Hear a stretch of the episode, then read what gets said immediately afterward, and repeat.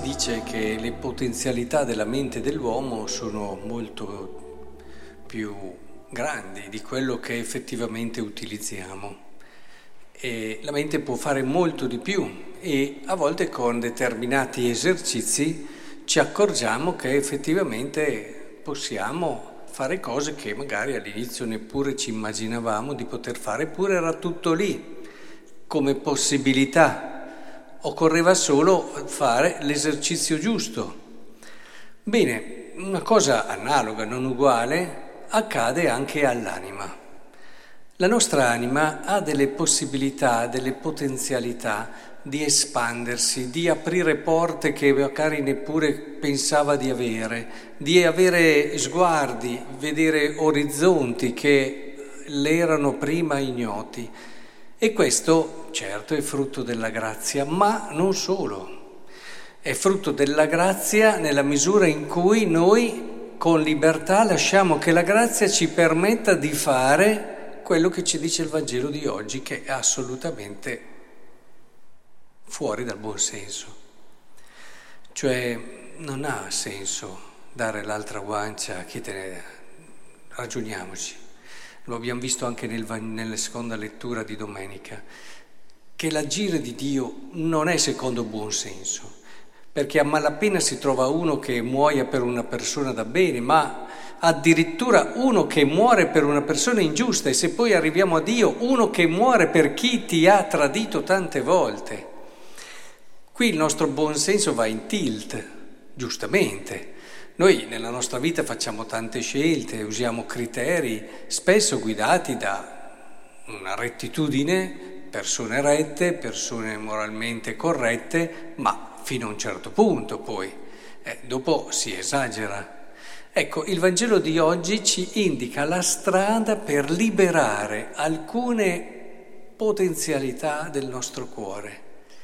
È, è come se noi cominciassimo a dire, vabbè, occhio per occhio, dente per dente vi è stato detto e qui c'è un po' di buon senso, nel senso, senso di giustizia, è stato un grossissimo passo avanti quando è stato introdotto e va bene. Ma io vi dico, quindi quello che era un grossissimo risultato della mente umana, cioè limitare la vendetta a fare la stessa cosa, perché prima invece se uno ti uccideva un fratello tu gliene uccidevi anche dieci, non c'era misura. Invece la mente umana è arrivata a dire, beh, se ti ha ucciso un fratello, tu uccidili un altro e basta. Quindi un grosso progresso, no? Eppure lui va oltre, dice non opporti al malvagio, se uno ti dà uno schiaffo sulla guancia tu porgi l'altra, chi vuol portarti in tribunale tu lascia anche il mantello. Se uno ti costè tu farne anche due.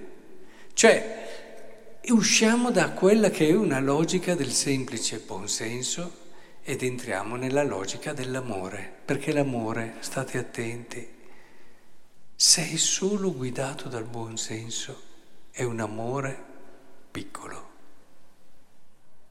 piccolo.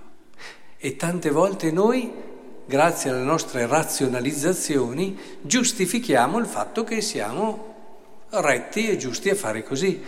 Eppure qua si dice altro. È come davvero se l'immagine secondo me di una stanza che ha tante porte e che finché non fai certe cose non ti accorgerai mai di avere delle cose dentro di te di una bellezza incredibile, non le scoprirai mai e, e penserai che la tua vita sia tutta lì, mentre invece le possibilità che hai dentro di te e il cominciare a pregare, a voler bene, a sacrificarsi per chi ti fa del male è una di queste cose che può aprire porte che neppure e farci vedere stanze che neppure immaginavamo di avere.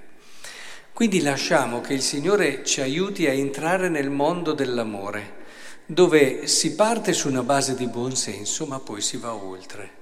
Ecco, sia questo allora il nostro cammino e vedrete che giorno dopo giorno vi stupirete delle possibilità che ci sono dentro al vostro cuore. Vi stupirete e capirete che quel giorno del battesimo in cui Dio vi ha posto un seme della vostra santità, cioè quel seme della sua vita, è un seme che racchiude in sé cose infinite. E, il più è farlo venire fuori, capite? Farle venire fuori.